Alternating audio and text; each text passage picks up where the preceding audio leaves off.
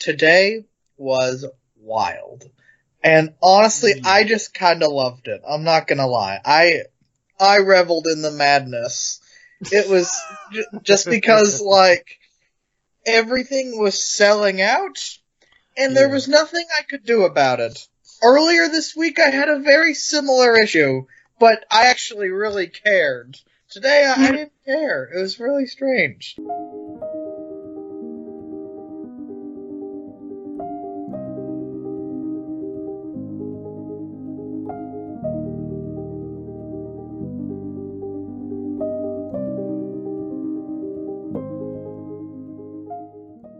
Hello, everyone. You're listening to the TV Zone podcast coverage of The Leftovers. I'm your host, Jay, and joining me once again is Christian, who you heard on the first episode. And making her debut to this series, since she didn't join us for the first episode, I'm talking about Chantel. Chantel and Christian, how you guys doing? I ate too many Flamin' Hot Cheetos, and now my stomach is, like, boiling. I have a confession to make. I am halfway through with season 2, and I stopped taking notes after episode 5. Oh man, how are you going to remember everything that happened? You've already seen it, never mind. I have, If we're going episode by episode, how are you going to remember what happened in episode 6 if you didn't take any notes? Oh, episode 6 is really memorable. Alright, well what about 7? That one's pretty memorable, too. I wrote, like, little notes with those, but come season 2, every episode is so juicy, you ain't forgetting it. It's so good. I'm probably forgetting it, because I've not got my brain right, and I haven't had for a few years now. So I have to take notes. I understand. Anyways, Jay, how are you? I'm doing pretty good. I'm not like Kevin Garvey or nothing, but I'm kind of on. I feel like I'm on that road to being Kevin Garvey. So. Who are you seeing? Kevin Garvey, the star of the show, Chief Kevin Garvey, Justin Theroux. Yes. Oh man, yeah, I didn't catch anybody's names. I'm sorry. Oh boy. Yeah, this is gonna be a. Yeah. I think in my notes I referred to them as their acting, like their real names. Yeah, I did. Well, there's one person, and Christian knows this from the first episode, that I will not refer to her as her Leftovers character name, but I will refer to her as her Once Upon a Time in Hollywood character name. So, yeah. Who's that? And Pussycat. Yeah, I don't know. I don't know who that is either. Oh, God, is that that annoying girl, the bitch, for the teenager? I'm sorry, I just... Well, no, not what's her name from The Deuce? Yeah, not her. The Kevin's daughter. Yeah, the annoying bitch that I was thinking. Oh, okay, so there we go. Well, I mean, I'm only 2 episodes in, but so far I don't really like anybody at all. So there's okay, that. But well, okay, before we get to that point, just real quick, Chantel, since she wasn't with us on the first episode, and we're doing episode 2 from season 1 titled Penguin 1, Us 0. But Chantel, just real quick, what did you think of the first episode? Well, I might mix some of it with the second episode because I don't remember exactly. I remember what happened, but I don't remember which episode was which. I just, like I said, I don't remember liking any of the characters too much. I think that Mr. Garvey's teenage daughter is a brat and a bitch. I don't see why she seems to blame the father for all the troubles, as well as her idiot brother, who's run off to work for some pervert in the desert. I don't get it. But that sounds about right. Yeah, I don't get that either. It's kind of reminds me of, what is this? Oh yeah, I'm watching Kidding right now. Why does everybody always blame everything on the father, you know? If these women leave, you know... It's not called the sins of the mother, it's called sins of the father. Well, these women left on their own accord, and the father's being blamed for it. You can't help it if the bitches be crazy. So I don't see why, you know, he's doing the best he can. Why did you get to the end of Kidding? I'm on episode... I'm going into 9. There's, I mean, I can't say anything. Just okay. Is it okay? No, damn it. We'll have to talk about it later. Mm-hmm. But no, So I guess I don't understand that about it. I also don't understand why the mayor pushed so hard to have this rally, knowing that the weirdos might be there. Like, was it a monetary thing? Was it for tourism? Why did it happen? Because she's the mayor from Joel's. That's why. Okay. Well, I didn't like that, so I don't like her either. I didn't understand why Justin Theroux may or may not have been hallucinating. Has he always been crazy, or is just because he's becoming unraveled? Why is this story starting all of a sudden? Oh, yeah, because how long has it been? I forgot what the show is about. 3 years. It's about the people disappearing, right? So why is it starting all of a sudden? It's like 3 years. Why is it starting after 3 years, the story? Because that's how people are finally kind of coming to terms with it. Why just a small town of people? Why aren't they doing, all around the country or something? You have to keep watching. The show gets bigger the more you see it. Yeah. Yes. Yeah. You think it's going to branch out like The Stand and it's going to be everywhere? I don't want to give away.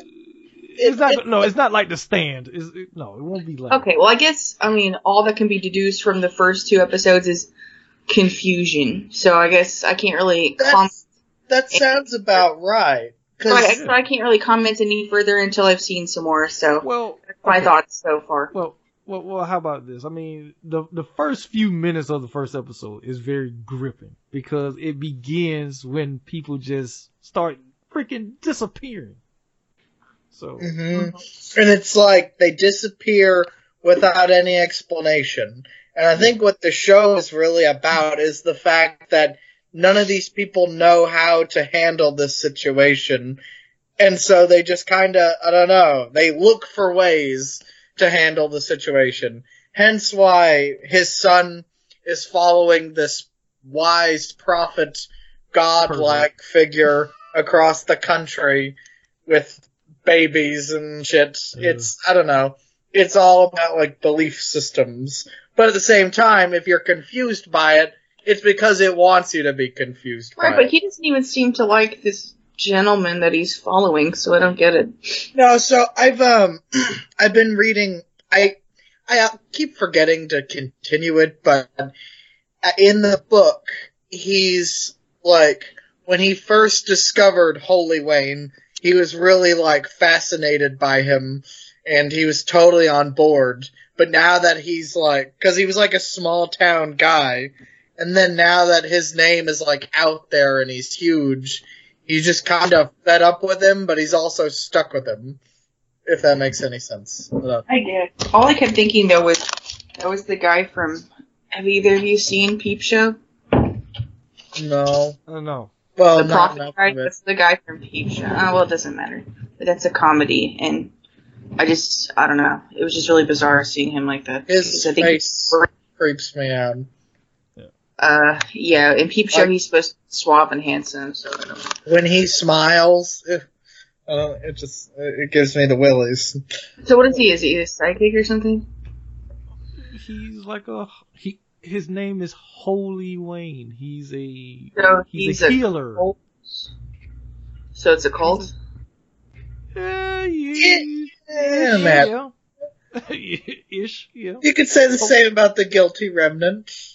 Right. Yeah, it's just one talks and the other smokes cigarettes and just judges you silently. Stares at you while you live your life.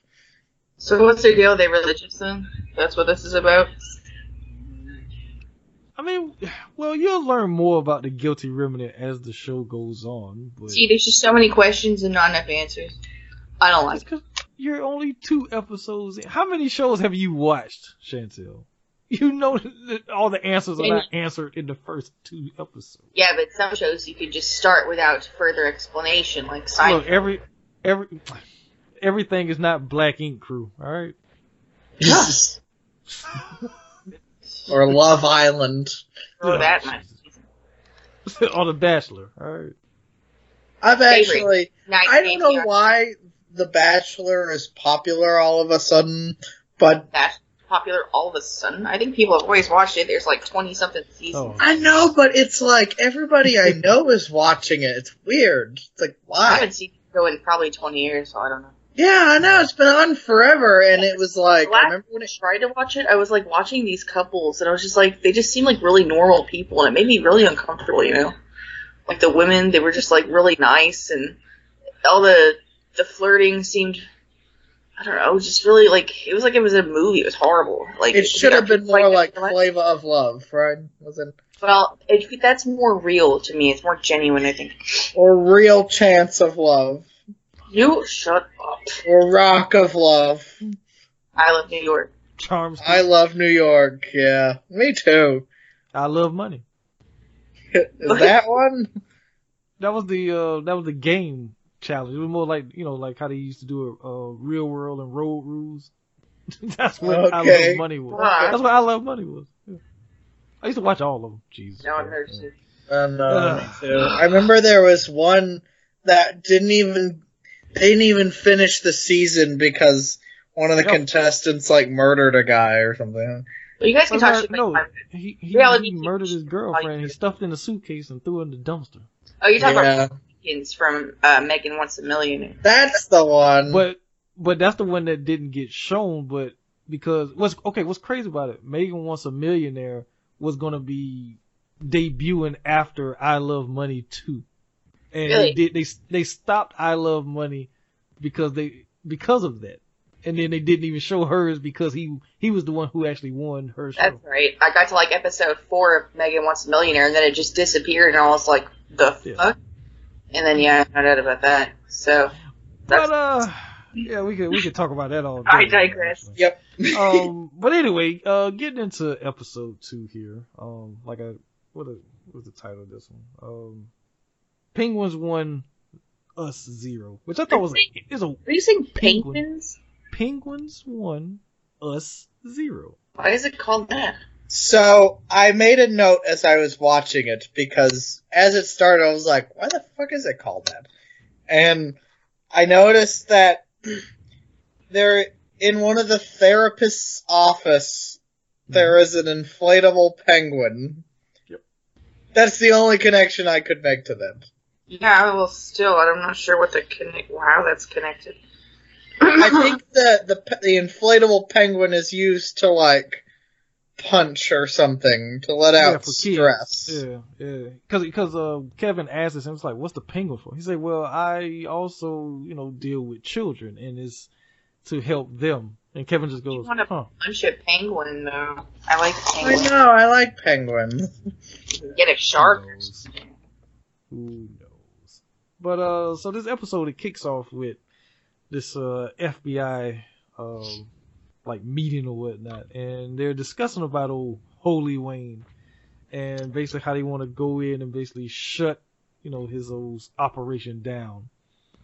And then we go from there to where we see the SWAT team FBI guys. They go in, they basically shooting up the compound, and Wayne, of course, is not there, but Tom is, and we see one of Wayne's, what you want to call it, one of his girls, if you will, Christine.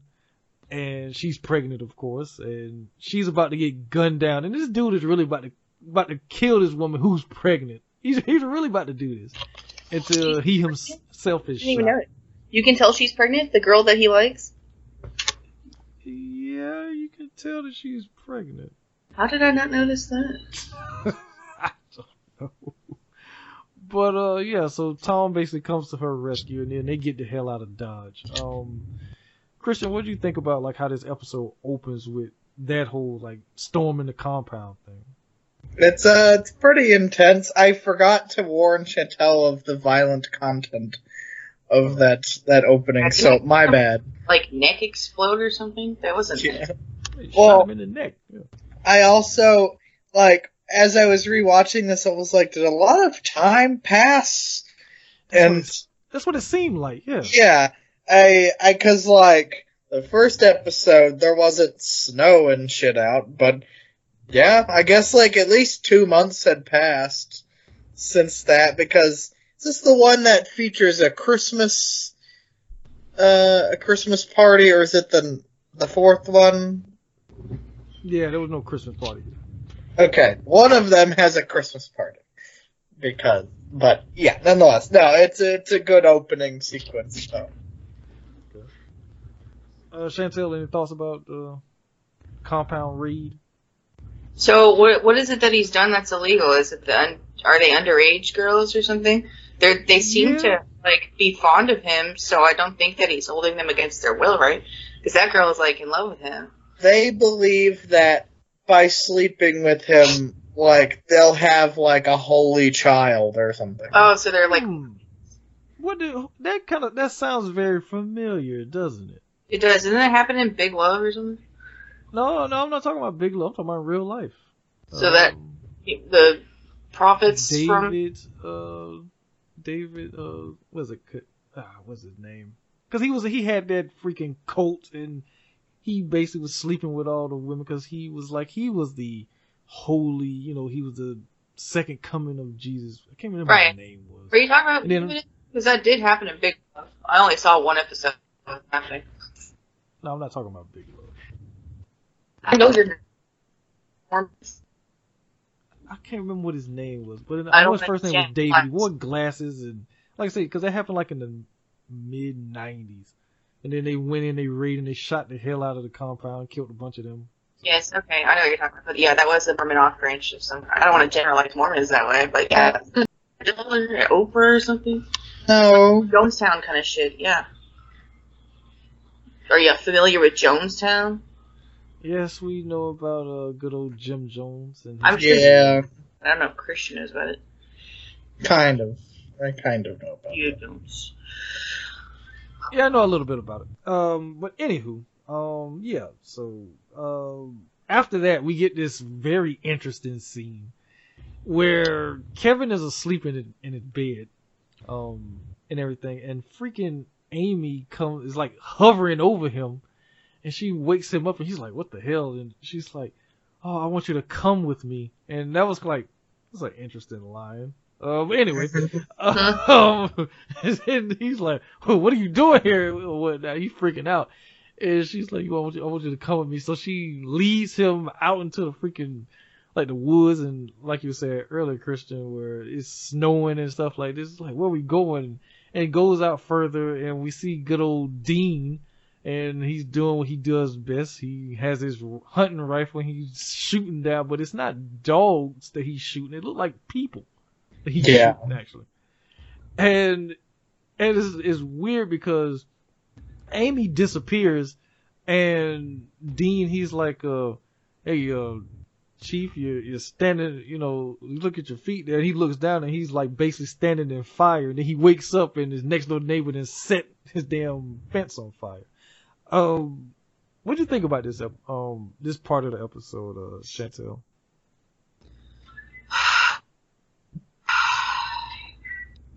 All I can say is that after the Deuce was over, I hoped I never have to see this dumb bitch in the face again. And then there she was. So which came first? Was it this or was it the Deuce? It was this. This is before the Deuce. Okay, is she in the whole season? No.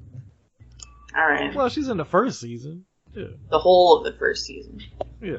I don't like her. So, I didn't get the dream either. I don't really know what the fuck that is. Well, at least she's not Abby, okay? So. That is true. I will give you that. Yeah. But no, I don't get... None of this shit makes sense to me right now, so I don't know. I don't know what it means. No, it really doesn't yet, but like... Is that guy? The guy's on the imaginary though, right? Because his daughter saw him later, right? Or no? Exactly. Well, did she see him? That's the thing. I don't know. I thought that they. Because the way that scene was shot, it's almost like, did what?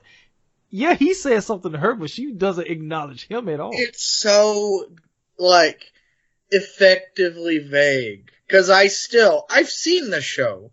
And I'm like, is he actually there? Okay, because at first I thought he wasn't there, but then I thought that there was some kind of interaction, but maybe you're right. No, maybe she didn't say anything. Yeah. I don't know. I thought that, I don't know. Because I know, like, it is. Because I know in the first episode, me and Christian, we kind of talked in depth about that. Like, is he really, is Dean real, or is this like a entity in Kevin's mind that he's made up to basically cope with everything that's happened? It's one of the questions of the show in which you just have to let the mystery be, I guess. Okay. To quote the theme song from season 2. But I don't know what that means either. You'll know when you get there.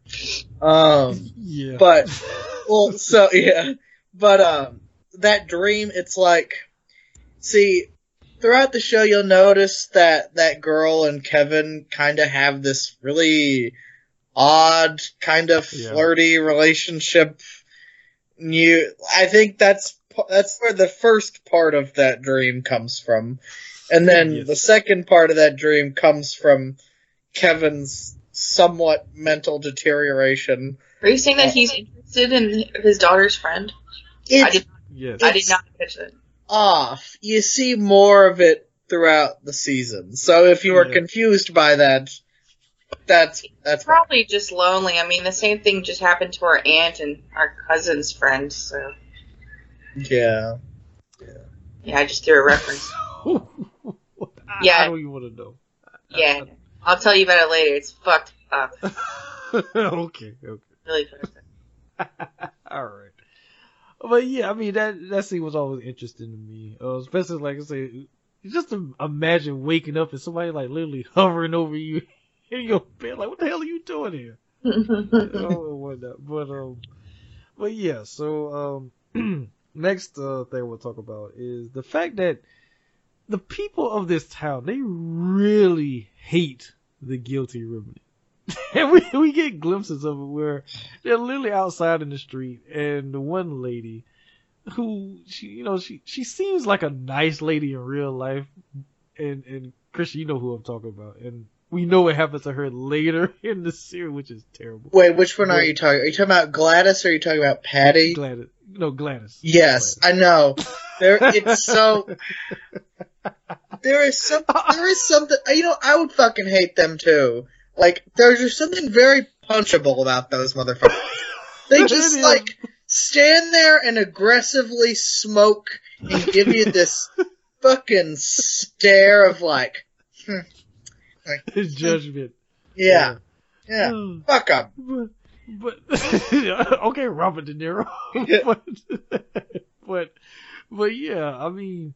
But, yeah, Chantel, you are warned. There is something that happens to Gladys later in this season, I believe. Yes. So why is it? Look out for the episode named Gladys. Yes. Well, and when she goes into the woods, and so just be warned. And so when she goes into the woods, so be warned. There's something vicious happens. Yeah. Okay. How long does it take when she goes into the news? Once you hear the theme song, I think you're good. Is it at the end of the episode? No. So this episode here, they started doing opening credits, which, by the way, there's something about this is really dorky shit. But I noticed that Kara Coon is listed like 4th, and Ann Dowd is listed 7th, and I just don't understand that. It isn't like why they have a bigger role than Margaret Qualley does. It reminds me. I think what they was doing in the beginning is like based off of their importance of the episode. I suppose, that's what they was doing. But yeah, I don't know. It seems shitty. But yeah, because another show would do that. The Wire would do that. You had people that like they were very important in the series, but they would be like 8th, 9th, 10th on the freaking cast list as they was going through the credits. But they would be like prominent in the episode. Mm-hmm. That's a good point. As we kind of mentioned in our first episode, there are certain characters in this show who in certain episodes are like a guest star in an episode compared to others, Yeah. Like, I don't know, like, in this one you see Nora and you see Matt, and they're hardly in it. In fact, when I got to Matt's episode the first time I was watching it, I was like, who's this guy? Like, because you know who the hell he was. Yeah, exactly. He's in it that little, and then all of a sudden he has his own episode, which that's one of the best ones of the season. But we'll get to that another time. But yeah, I just find that storytelling tool interesting. Yeah. So yeah, but as far as the Guilty Remnant goes, like, people they ride by, they throw paint on them, and you know, they curse them out and things like that. And of course, what happened at the end of the first episode, which was rightfully so. They should have been showing up there when these people are grieving. Oh my god, I hate sensitivity. Yeah. Self-righteousness, my least favorite thing. But my question for you, Chantel, because we actually talked about the Guilty Remnant in regards to you in the first episode. Why? So, well, could you see yourself joining, like, the Guilty Remnant? Are you saying you idiots could see me joining the Guilty Remnant? No, we were just making jokes in regards to the fact that you wasn't on the first episode. So when we got to talking about the Guilty Remnant, we just said, could we imagine you being a part of the Guilty Remnant? No, I don't think so. I couldn't sleep on the floor with a bunch of strangers, first of all. I didn't even like sharing a bed with hands, let alone like sleeping on the floor in a room with 50 smelly people. That's gross. So, no. And also, I don't like, you know, people flailing their fists at my face and shit either. But no, could you walk around and, you know, smoke cigarettes all day and just, like, you know, give people this the stink eye all day? Could you do that? I don't like confrontation. I'd rather just not see people at all. It's not confrontation. You're just standing off at a distance and just... Yeah, you're just standing there. I found that very obnoxious, and I didn't understand why they were following... I don't know if you're going to bring it up. I'm sure you will. But I didn't understand why they were following Liv Tyler and her fiancé at all. Why that? So basically, I don't know. Well, I don't know if I can really say much about that. Can I, Jay? Are we?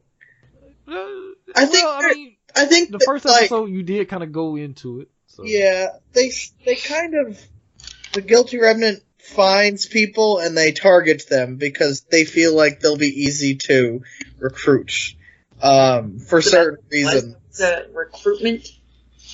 Kind of, yeah. It's a strange way of doing it, but I guess it is. Enough, so yeah, they probably did it to Lori too, and then eventually she just went. Yeah. So what is that? She's happy with partners and whatnot. People that are happy in their relationships or something. To a degree, but yeah, I don't know. I don't get it. I don't know why she got so angry and then had a change of heart. I feel like what the Guilty Remnant do is kind of the opposite of what Matt is doing, if that makes sense. Did you guys know? I don't know her name. The lady that married what's his face, his wife. Why was it that in the very first episode she's got like big tatty hair and she looks old and haggard, and then as you get to second two, she starts looking better every time you see her. You know what I'm saying? She got more and more attractive every time I saw her, which was really weird. Well, I mean, in the first episode, when we first see her, she was just waking up, so that's probably why. She looked like she just crawled out of a Doritos bag or something, and then, like, the second episode, her hair is all done, and she's wearing makeup, it was weird. But she looked like she just woke up and like, ah, oh, fuck it, this is how I'm gonna take this day, basically, so... Yeah, but yeah, the second episode she is. But once again, we are under the assumption that a couple of months have passed too. So yeah, is that right? I didn't even notice. I thought it had been that week. Yeah. Well, so like, what makes you say that? The show starts on October 14th, and then it cuts forward 3 years later, and then in the second episode there's snow.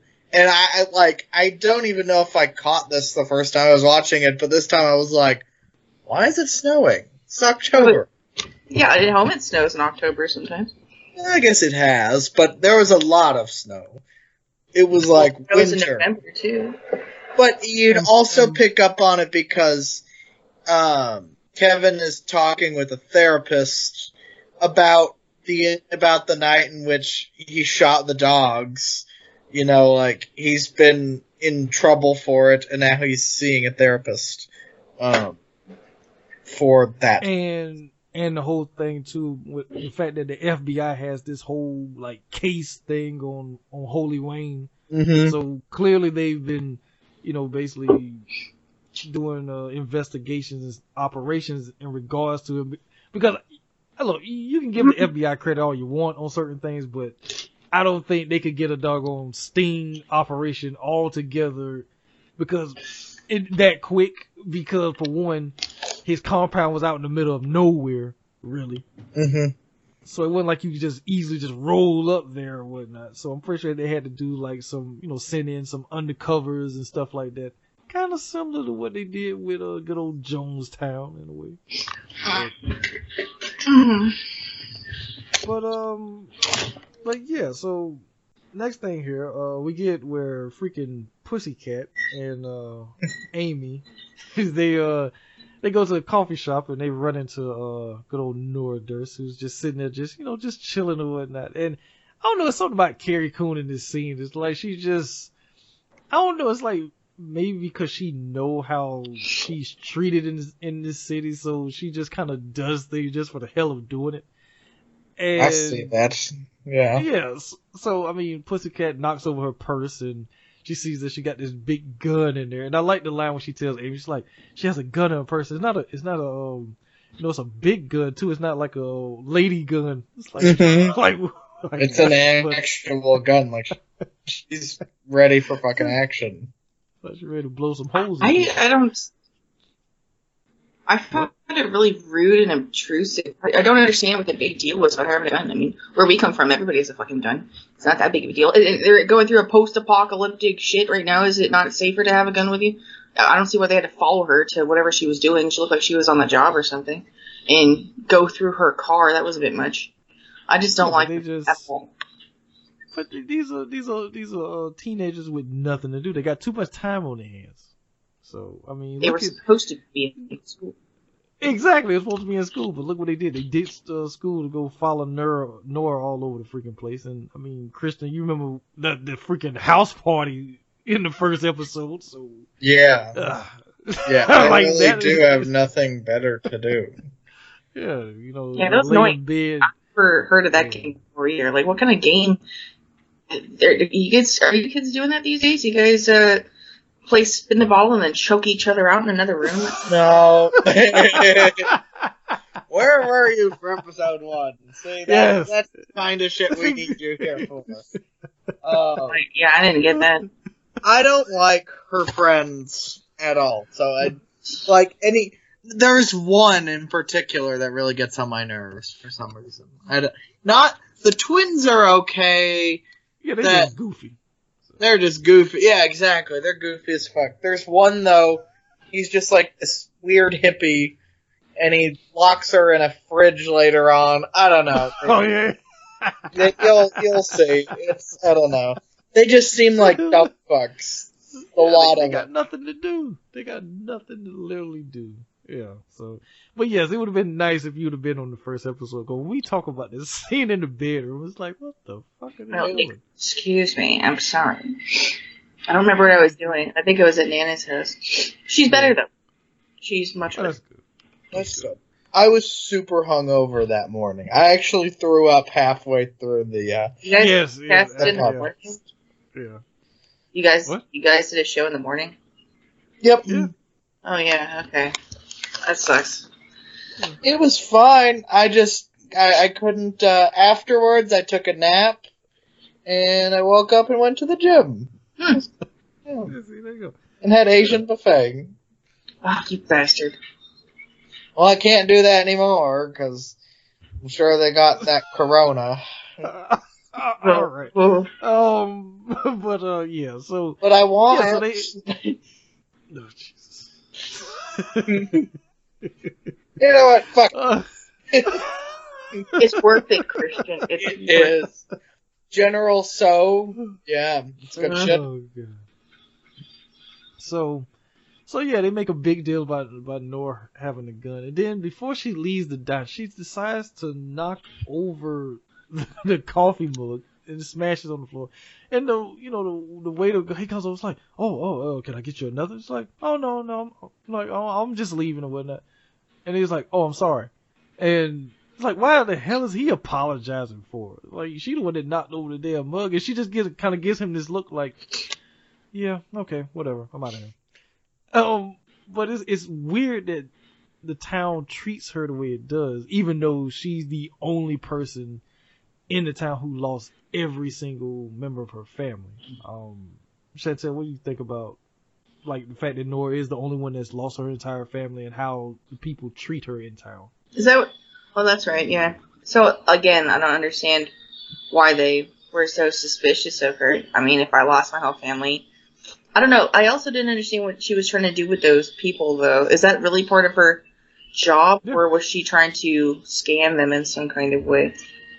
No, that's part of her job. That's basically what she does in order for them to get their what's it called, Christian? The a compensation. Their benefits package and crap. As for the gun thing, they are young and stupid, and maybe they think, this woman's lost her entire family. Maybe she takes it out on people at night or something. Why are you defending these people? I'm not. I'm just thinking like they may. I don't know. Yeah, I like Nora. I have no. You like who? Nora. Oh, okay. So she's an important character then. She will be. Yeah, she definitely will be. I mean, yeah. But anyway, yeah, we'll get there. Okay. We'll get there. Yeah. But any other thoughts about Nora, Chantel? I wonder how this thing worked. Why is it that she lost everybody when some people didn't lose anyone and some people just lost one person? Why did she lose her entire family? Is it explained? How did this explain? It will be explained later on. It will be explained. So do they have to do some kind of penance for this or no? Do they get back? Like I said, it will be explained. You just have to continue to watch. I hate to wait. But I actually wrote down in my notes that Pussycat and her friends are the worst people, because it's really why do you I'm gonna ditch school to go follow this chick around to see what she does all day, and then when she's walking down the street and they see her walking towards me, it's like, oh, she gonna plug the preacher, because they didn't even know that they were related. Well, yeah. That they knew each other, because no one really knows at this point that they're brother and sister. Spoiler alert. Yeah, Sorry, what did you just say? Oh, never mind. Yeah, nothing. You'll find out in episode 3.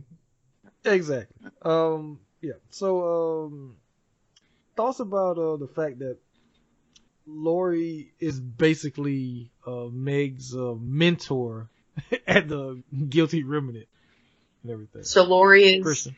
Mr. Garvin, is that his name? Garvin's wife? Garvin. Yes. What? Yes. And Garvin. The other lady is Liv Tyler?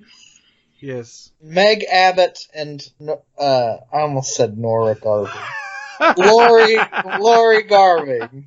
Lori Garvey, okay. Yeah, yeah. Liv Tyler's character in this show is so weird. I can't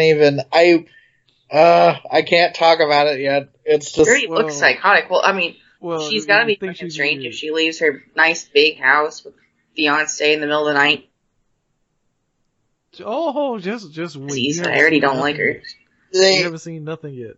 Liv Tyler said that she was so confused by her character's actions that she just started playing the character as it was written. No motivation, to just sort of was just going with the flow, which that's this is what we're doing today. Okay, kind of the way the character is. It's weird, but what did they make Liv Tyler do in the woods? They try to get her to climb a tree or something. Yeah. Lori got a chopping tree. Totally fucking leave. These people aren't holding me against my will. Why would I stay? I don't. It's freezing. They got make me chop down a tree. No fucking thanks. But yeah, and also you got this woman who's making me do shit while also not saying a thing, but also probably standing there and judging. Like, no. It would take a lot. And writes aggressively. Mm-hmm. Yeah. Yeah. Every time they scribble, or I don't know. I don't like. And what's interesting is I like Laurie as the show goes on, but not at this point in time. Huh. Yeah. Chantel, any thoughts about Laurie being her mentor, basically? It kind of seemed like.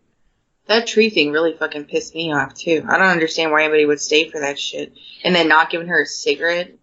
Like, you could at least explain why she has to cut the tree and that they want her to be stronger rather than have her hacking away at some...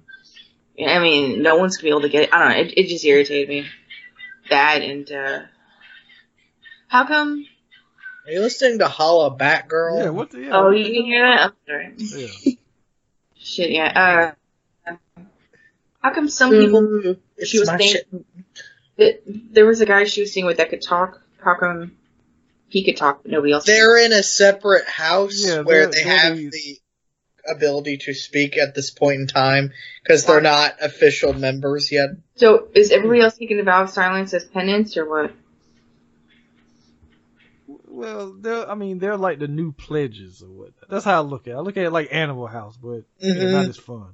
Yeah, they're not quite members yet. They're members in training. Training for something, I don't know what. I was saying, has everybody else taken a vow of silence because they think it will be like a, like, what is the word?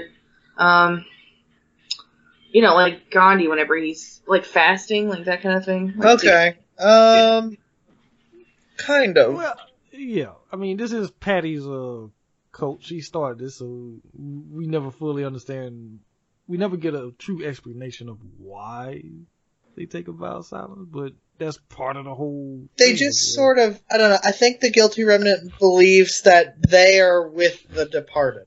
That's why people join, because it's like they don't know where people have ended up, and so if they are with, like, I don't know, if they separate themselves from everybody else, then they're departed as well. And I guess, like, the fact that we're all white is, like, they're just ghosts hovering and watching you 24/7. It reminds me of, like, Heaven's Gate or something. And they're just waiting for a spaceship to come down and save them all. Yeah. You guys know Heaven's Gate? Pretty much. Or no? I pictured with Chris Christopherson in it. It's not a movie, Pinhead.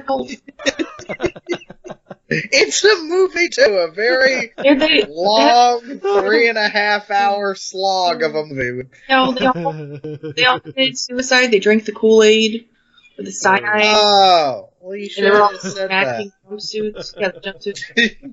You lead with that. I thought you knew. I'm sorry. No. All right, so after that, we get where... Tom is with Christine, and they've basically been driving forever, it seems like, to, I guess, like a safe house rendezvous spot, and everything. And that's when they link back up with Wayne, who's very happy to see Tom and very happy to see Christine. And then we get here where I still don't understand exactly what the hell was going on here with Wayne and his dead body. I don't know, Christian, you can explain that a little bit for me? I do not know. Okay. Yeah, no, I do not recall. What are you talking about? When Tom and Christine met up with Holy Wayne at their little safe rendezvous spot or whatnot, and there was this dead guy there, and Wayne was like doing something with his body.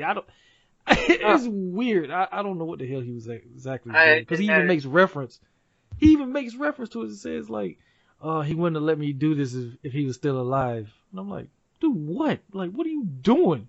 like what the hell are you doing? I don't know. It's weird, but was it sexual or not? I hope not, because he did have his shirt off, so I don't know. Oh God! Now you didn't really, you didn't made it worse than what I even thought he might have been doing. Ew, oh. Yeah. That creepazoid? Ew. Yeah, but like I said, I don't know what he was doing. But, Chantel, for you, your overall thoughts about Wayne, or at least what did you get of him in this episode? Wayne is the African-American guy, the pervert guy? Is that right? Yes. Yeah, I don't know. Is that what you have him down in your notes as the African American pervert guy? No, I was just thinking pervert guy, but I don't know what I think. I don't understand why the place was raided. I don't understand why the girls, care about him and are in love with him. Where was he going whenever he met up with them and he said he wanted the young guy to take care of her? Why couldn't he take her with him? Because he knew that the FBI was hot on his trail and that if she was with him, she would get killed too. Why would she be killed if she's pregnant? Why were they killing the girls? It's all very strange. I don't think the FBI would do that. Because let's say what he's doing, let's say for the sake that it's all true, that he really was this truly spiritual healer type, right? And he has these girls that's having babies with him. So basically he's having offspring. And who's to say he's not trying to raise an army of these same type? Wouldn't you, as the FBI, wouldn't you try to erase all traces of that? So yeah, kill them all? I don't know. Having psychics in the military sometimes, like... they had this special divisions with paranormal, like in The Men Who Stared at Goats. Mm-hmm. Really not that terrible of an idea. I feel you. What is that? It's probably my kettle. Okay. Sorry, I'm pouring some tea.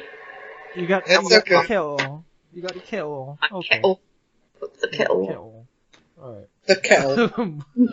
But all right. So next thing we'll talk about. So Kevin, still kind of pissed off about what happened previously. His last time at the GR, him and Deputy Doofus is what I like to refer to him as, 'cause he's a doofus. They go there and they basically go to the new recruit's house and just basically letting them know, like, hey, look, we know who you are and we notified your families and they know where you are too. And now we're going to take pictures of you. And so we'll have you on file as far as being a part of this, quote unquote terrorist group, even though they're not considered a terrorist group, but they are in Kevin's eyes. And it was funny too, cause I mean, the black dude, he is, anytime I see him, I think about King of Queens, cause he played Deacon on freaking King of Queens. So, I mean, what do you think about the fact that Kevin is just finding ways to like, screw around with the guilty remnant, Christian? Well, you know that it kind of, I don't know, the show builds to something like I don't know. You can kind of tell that he definitely has a problem with these people since they've roped his wife into it. And other than the first episode's the one where he shows up and gets the shit beat out of him, right? Yeah. Yeah. Yeah. So, it's like, I don't know, I think for somebody who really hates them, other than the first episode, he does a good job of keeping his cool around them.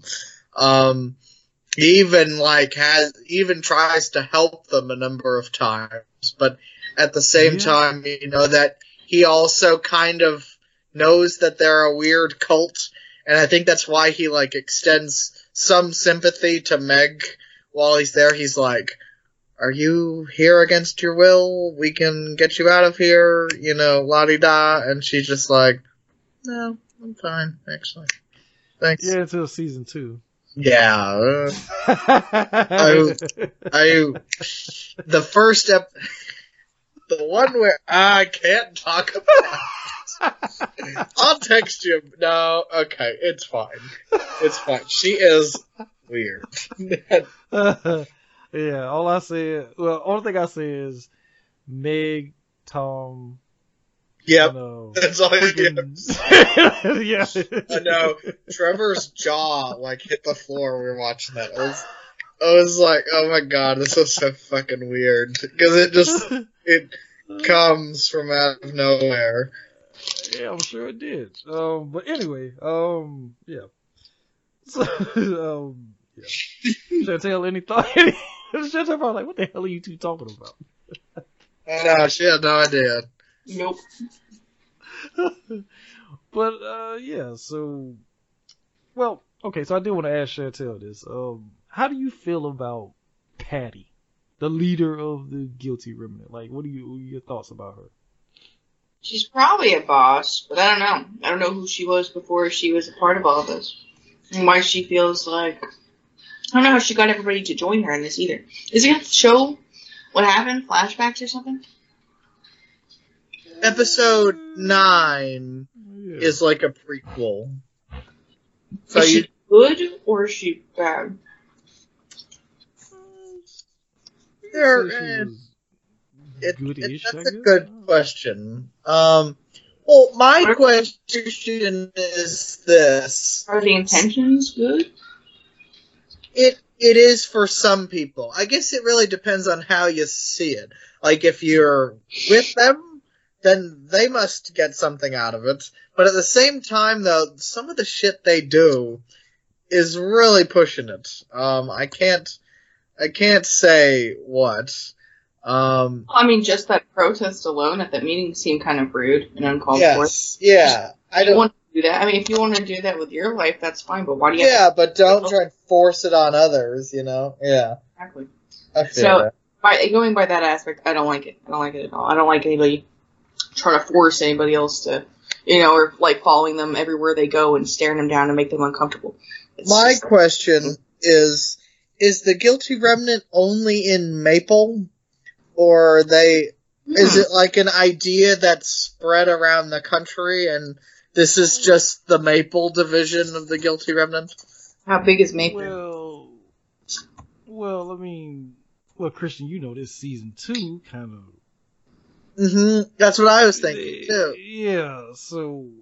it does get bigger, but... It's difficult, because, yeah, again, as Chantel pointed out, it's only in this...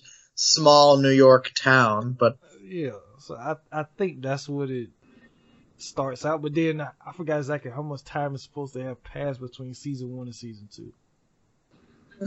It's a couple of months. So, and let's say season 1 is how long? Maybe a year? Maybe I guess I don't know. It's at least the summer, right? Yeah. So yeah, like I said, it's I don't know. Maybe when we get to season 2, we'll probably have a better... Maybe they mention it. I don't know. Yeah. Like how... So, okay. Of course, we go back to the freaking mayor. And she goes to confront Kevin about the fact of what he's doing. His behavior towards the Guilty Remnants. Like, and she tells him, like, you need to stop. Basically, because in a way he kind of does need to stop, because clearly he's coming unhinged, and it's not a good look as him being the chief of police, because it looks like he's kind of going down the same path as his father in a way. Oh no, I mean, before when you said brother and sister, did you say that they were brother and sister? Is that why she was at the nursing home with his father? No, they're not brother and sister. No, there are two characters in this show that you don't know are related yet, but it isn't them. Because that was one of my questions. Why the hell was she a nurse with his father? Well, because, okay, Kevin Sr., Scott Glenn, was the chief of police before Kevin Jr. But Kevin Sr. basically went crazy or whatnot. That's why... in the first episode, or you get a quick shot of Scott Glenn running butt-ass naked through the backyard and whatnot, because that's when he lost his damn mind. And everything. But did he lose his mind, or did he gain full consciousness? Who knows? Because the series kind of plays with that. It does. As it goes, especially in season 3. So there is one thing I would like to point out, speaking of season 3. whenever you see Kevin Garvey Sr. and the mayor watching TV, did you notice what show they are watching? I forgot. They are watching Perfect Strangers. Strangers, yeah. Not a show I've ever seen, but in a really weird way, this show has to do... It's involved with the rest of the show. So just keep that detail in mind. I don't know what The Perfect Strangers is about. You don't need to. You just need to know who's in it. And who's in it? And who's in it? Bronson Pinchot and what the hell is his name? Mark Lynn Baker? That guy, yeah. Yeah, that guy. Bronson Pinchot. Wow, it's been so long.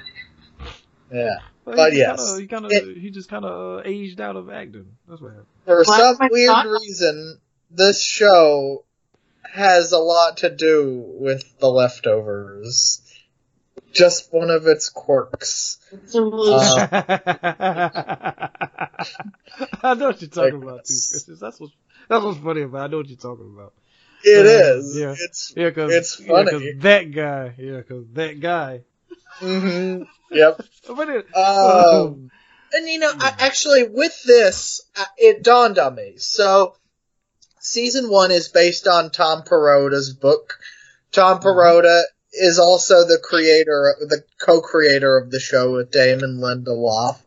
And Season 1 covers the book, and then Season 2 and 3 is its own, it's just new material that just expands from the book.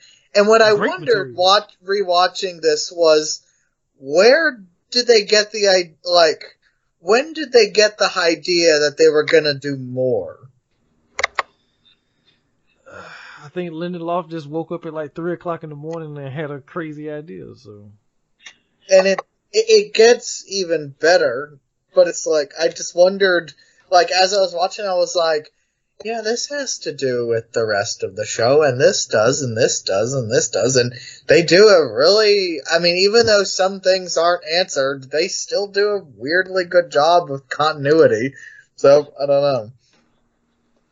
I'm just curious. I would put it like this, as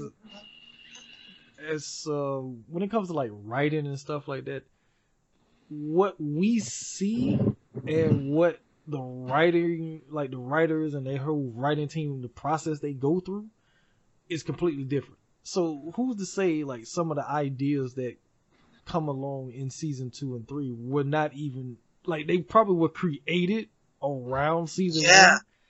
Yeah, but it must. Just kind of got. It's just you just hold off on it, and if you get a whole complete story idea, you just kind of run with it.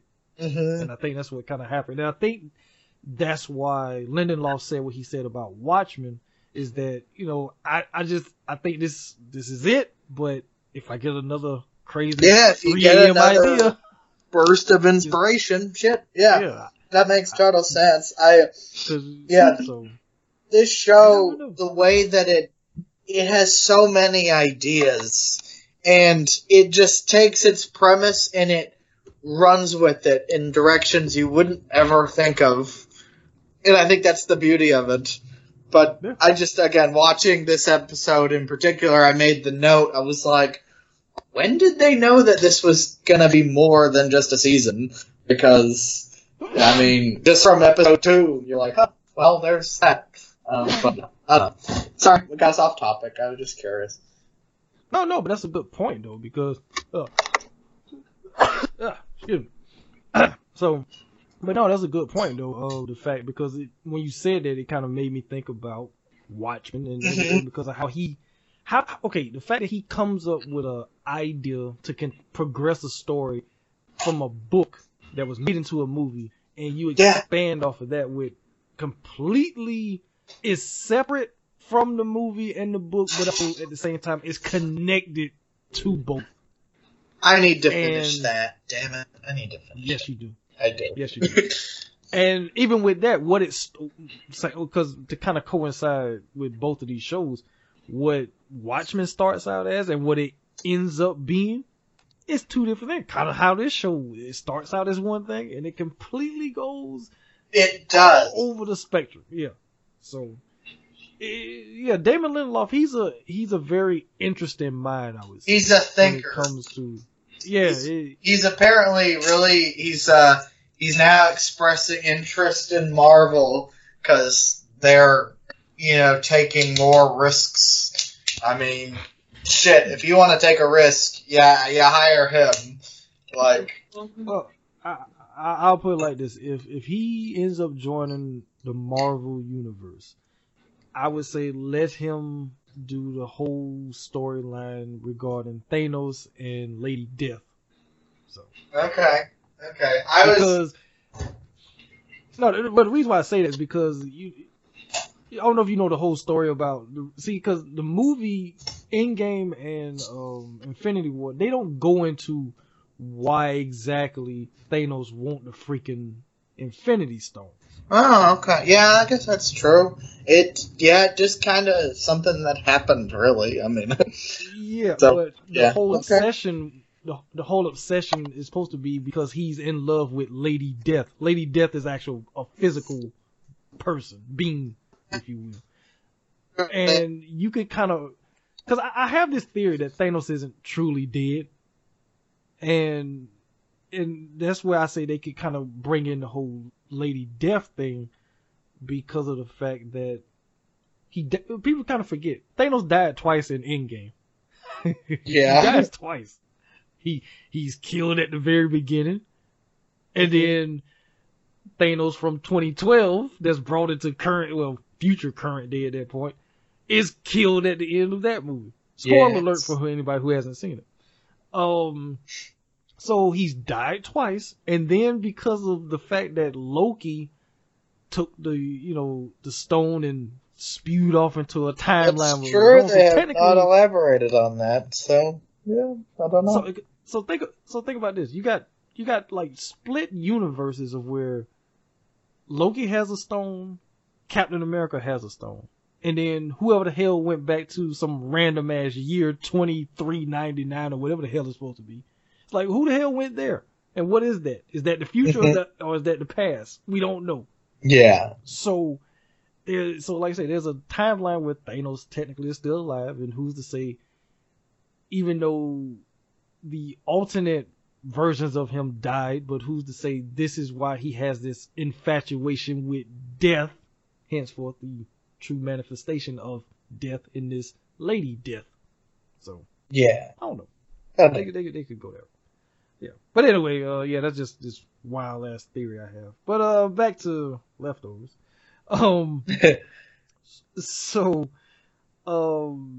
talked about the whole thing about Holy Wayne and Tom and Christine, and he's sending them on their merry way. But going back to the scene we kind of talked a little bit about where Dean shows up at Kevin's house, and it's basically tough, like, hey, come on, Sheriff, we haven't hooked up in a while. We need to go kill some more dogs or whatnot. Oh yeah, and if you decide to, do it, I'll be here at the high school. That's where we're gonna go kill these dogs at. And Christian, you kind of alluded to, well, both of you guys actually kind of alluded to it about the fact that when Jill comes through the door, he says that, like, hey, put those on ice for your dad. But she doesn't make reference to him. So it's like, is Dean a real person, or is this just a figment of Kevin's imagination? You see Kevin's dad, and I just wondered if Kevin is going through the same thing that his dad went through, whatever that may be. My assumption is yes. But also, I don't know. But I also, I don't know. I feel like Dean is no. I don't know. It's a bit. It's very ambiguous for sure. Because when I saw him and Jill in the same frame, I was like, oh, okay. Yeah. But also, as you point out, they don't actually converse or anything, so maybe not. It reminds me a lot of the damn Kevin Costner movie, Mr. Brooks. That's what it makes me think. Yeah, I remember that movie. It makes me, which would make Dean William hurt. Yes, so. It would. Right. Well, hold on. I guess. Oh, yeah. I just thought of something, but I can't say it because it involves season 2. But I'll text you about it. Okay. Okay. Chantel, any thoughts about whether or not Dean is actually a real person? I don't know about all that, but what was up with the dogs? Like, what was it that he kept saying? He kept saying something like, they're not our dogs anymore. So these are not our dogs. Yeah, right. Like, in the book, The Stand, I don't think this is what he meant by that, but the lady that, the Mother Abigail is what they call her. Yeah, she keeps saying throughout the book shit like, the wolves are his, and like the animals have like chosen sides kind of, and like the wolves are bad, and the rats are bad, but the dogs are good, and other animals are good, and then some are bad, and that's what it reminded me of, but I don't think what did he mean by that though? Why are they killing dogs? Are they bad? Christy, you want to answer that? I don't know. It's what is up with that? Are they just? I don't. Do they see them as? I feel like they drop a hint as to what it was, but I can't remember what it is. They do later on, but I mean, Kevin's dream kind of make reference to it too. Yeah, because he's not shooting dogs in the dream. Mm-hmm. He's shooting people.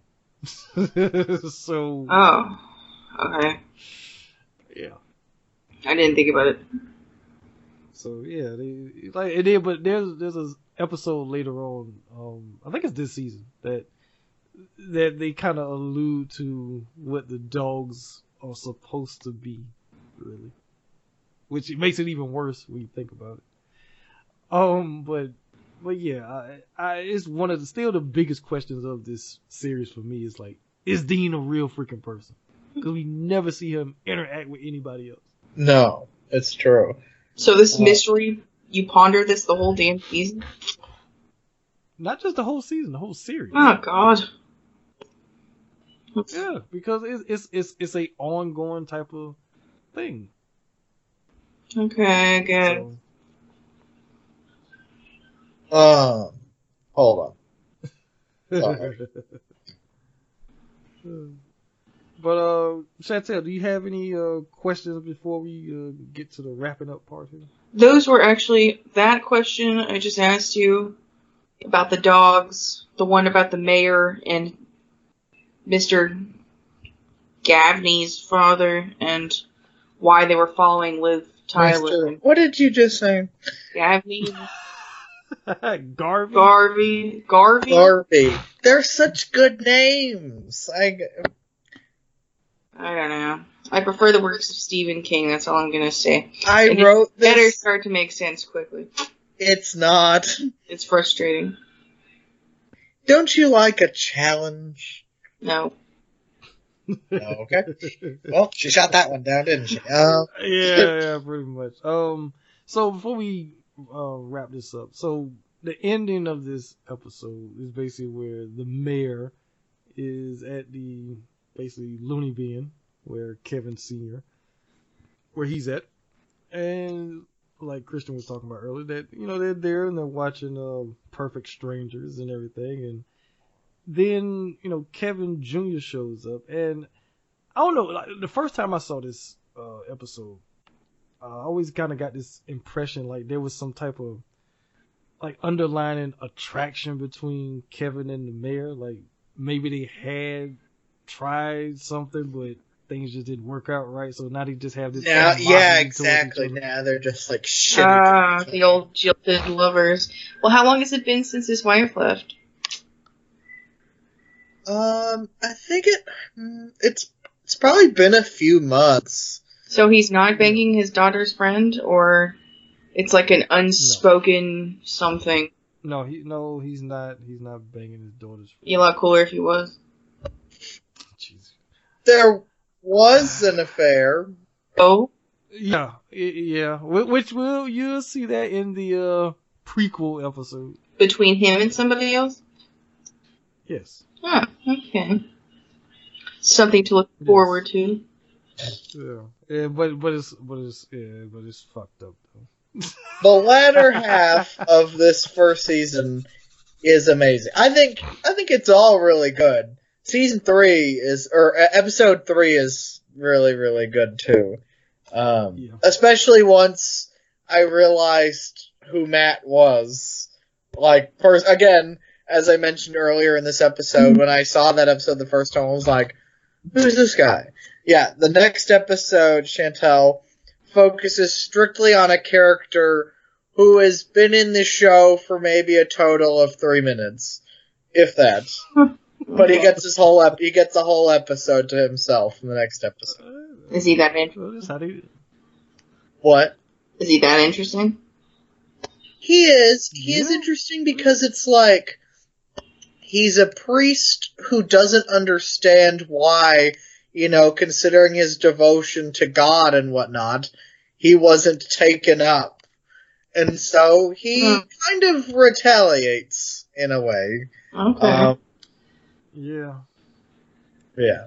Yeah, he does. And he does a lot of... But you find out why he's the way he is. Too, yeah. So. There's a reasoning behind his madness. And then season 2, oh my God. I just thought... Trevor watched his episode in season 2. That was the first episode he saw. He just watched it at random. And you know what? It is.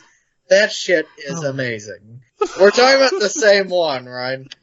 Where, with the wristbands and the, oh my God. Yeah, he decides to, put it, basically go up on that damn perch. Mm-hmm. It's so good. It's so good. Chantel, I can't wait for you to experience it. Oh, dude. I like The Outsider a lot. That's all I'll say. That show is so good. It's a good show. Yeah. Sorry it's over now. This show is so good. They might do a second season of The Outsider. I kind of don't want them to, but, I mean, it's... Well, they kind of have to at this point, because what's the purpose of that stinger at the end? Yeah, I know. I don't know. They could do more Holly Gibney adventures. She's good.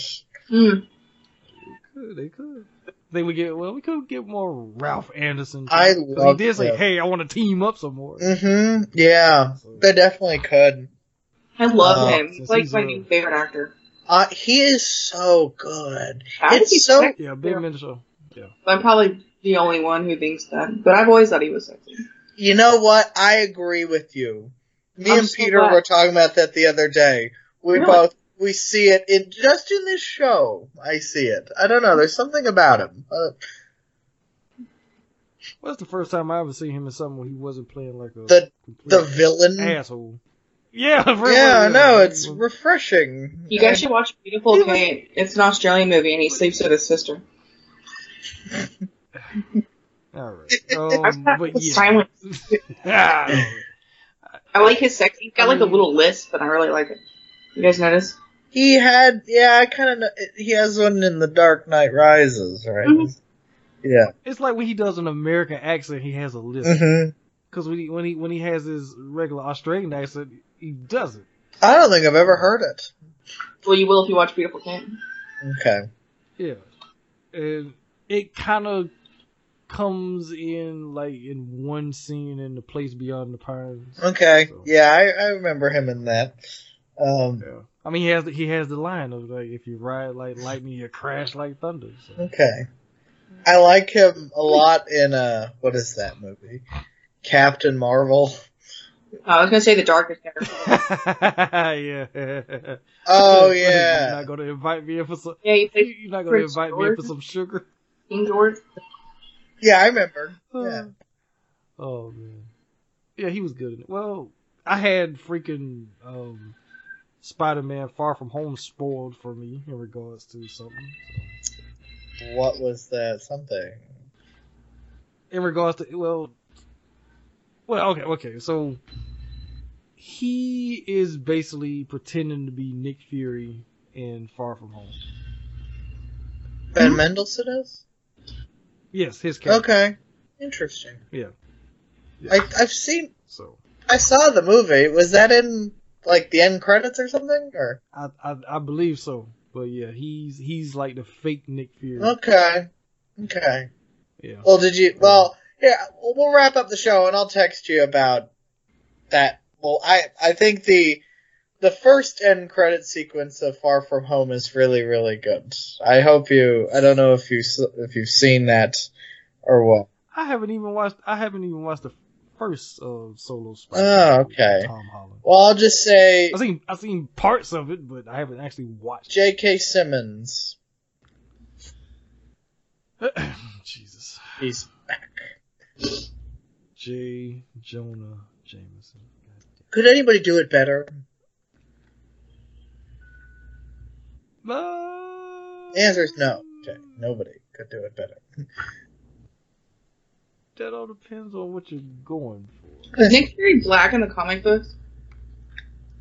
In the 52 edition, yes, he is, because it's modeled after Samuel Jackson. In the original, no. Oh. I think that's awesome. He's modeled after Samuel Jackson, and they got Samuel Jackson. Remember my friend John Christian? The one with the long hair? Your friend? Yeah, my friend John. I don't know if... Yeah. You met him before. He's got long hair. Yeah. Well, everybody always told him he looked just like Nick Fury, and then when a movie came out, I was like, I don't know what the fuck they're talking about. Yeah, because this guy's like... Whoa. Are we saying Nick Fury from... The original comics, or we said Nick Fury that David Hasselhoff? God knows. I don't fucking know. Hold on, wait. Okay, we gotta stop right there. What? Oh, wait, is this a Pirates moment? Oh, yes, that was so funny. It's a movie. It's a movie. Roman Polanski's Pirate from Walter Matthau. It's a movie. Wait, wait, you did not know that David Hasselhoff played Nick Fury in a TV-made movie. No, I did not know that. Did he have, like, long black hair or something? No, he didn't have long black hair. He always had a short, the short buzz cut he always had. I discovered something today. Wes Craven directed a 45-minute Disney Channel original movie. Hmm. Yeah. Which one? Huh. It is, so... Somebody, there's like this thing, they're going through and finding all of these lost Disney movies, and let me see what this was called. It was like an episode of something. Give me just a second. Speaking of Wes Craven, they're doing another Scream movie, from the directors of Ready or Not. So I imagine that'll be good. As long as they don't fuck it up. They gonna fuck it up. They might. We'll see. But they've got a good sense of humor, at least. It was an episode of the Magical World of Disney, and the episode was called Case Busters. No, I never saw that. I've never heard of that. I don't know what it's 45 minutes long. It's on Disney Plus, and it stars Pat Hingle, aka All Right Bubba. I showed that scene to my nephew, and he was like, "What the hell? Like, what does he say after that?" All right, like, Bubba.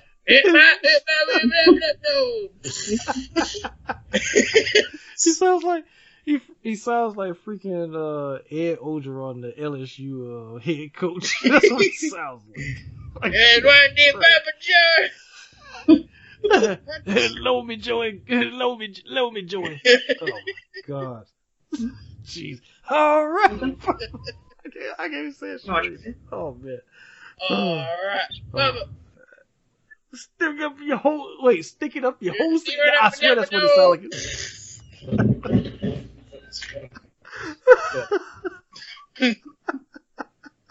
No, if you haven't seen that. God. No, I have not. I have to pee, you idiots.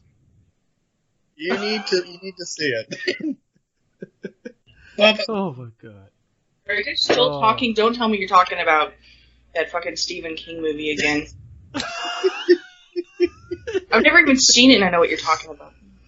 Just because that clip beats at me.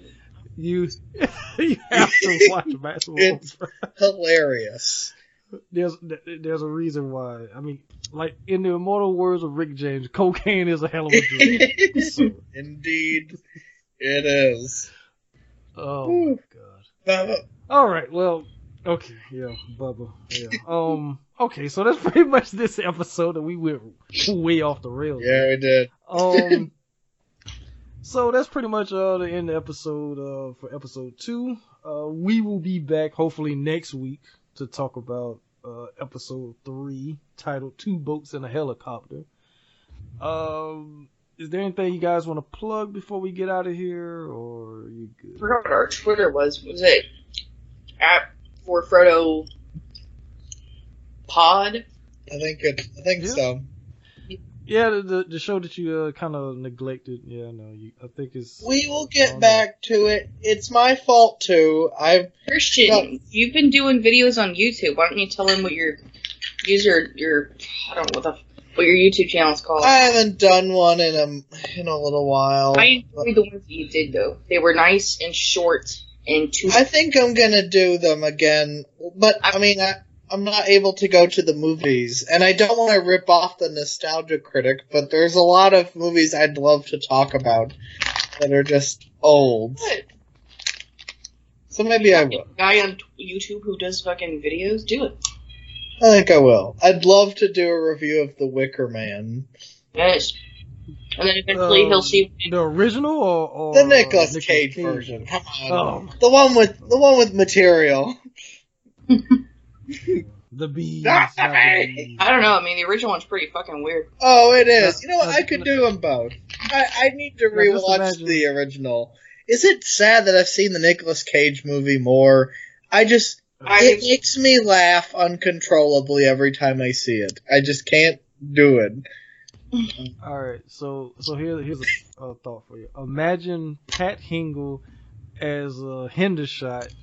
As is Nicolas Cage's character in Wicker Man.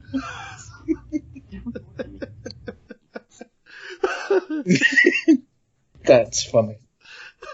Not the bees, Bubba! Not the bees, Bubba. Bubba! Oh, God. Okay, alright, yeah, this episode is completely... off the rails. Yeah. And I was sober for most of it. I just had my I'm on my first glass of wine. But anyway. Yeah, look at that. But yeah, real quick. So as for me, of course you can find me on the Twitter @JMovieTalk, and of course you can follow the TV Zone podcast on Twitter as well. A couple of episodes I have out. Episode 152 of Movie Talk. I talked about Hard Target from 1993 because of the release of The Hunt, which will be Friday the 13th, and everything. And then releasing on Friday the 13th, I have episode 153 where I do another commentary track of a film from the series, and that is Friday the 13th Part 3. So like I said, that'll be uploaded tomorrow. So you definitely can check that out and all the episodes. And we are now, of course, as I told you guys before, but saying it for the first time over here, that we're on Anchor now. So that is the whole site. And of course, it's across all other podcasting platforms that you listen to. So people probably hear more of us on more platforms. So if you look up TV Zone Podcast Network, you'll get us on every single platform that there is. So good deal. Okay. Any last words before we wrap it? I hope it gets better. It does. It does get better. What are you talking about? You just have to keep watching. Yeah. Like I say, Two Boats and a Helicopter. That episode is really good. Well, which episode is that?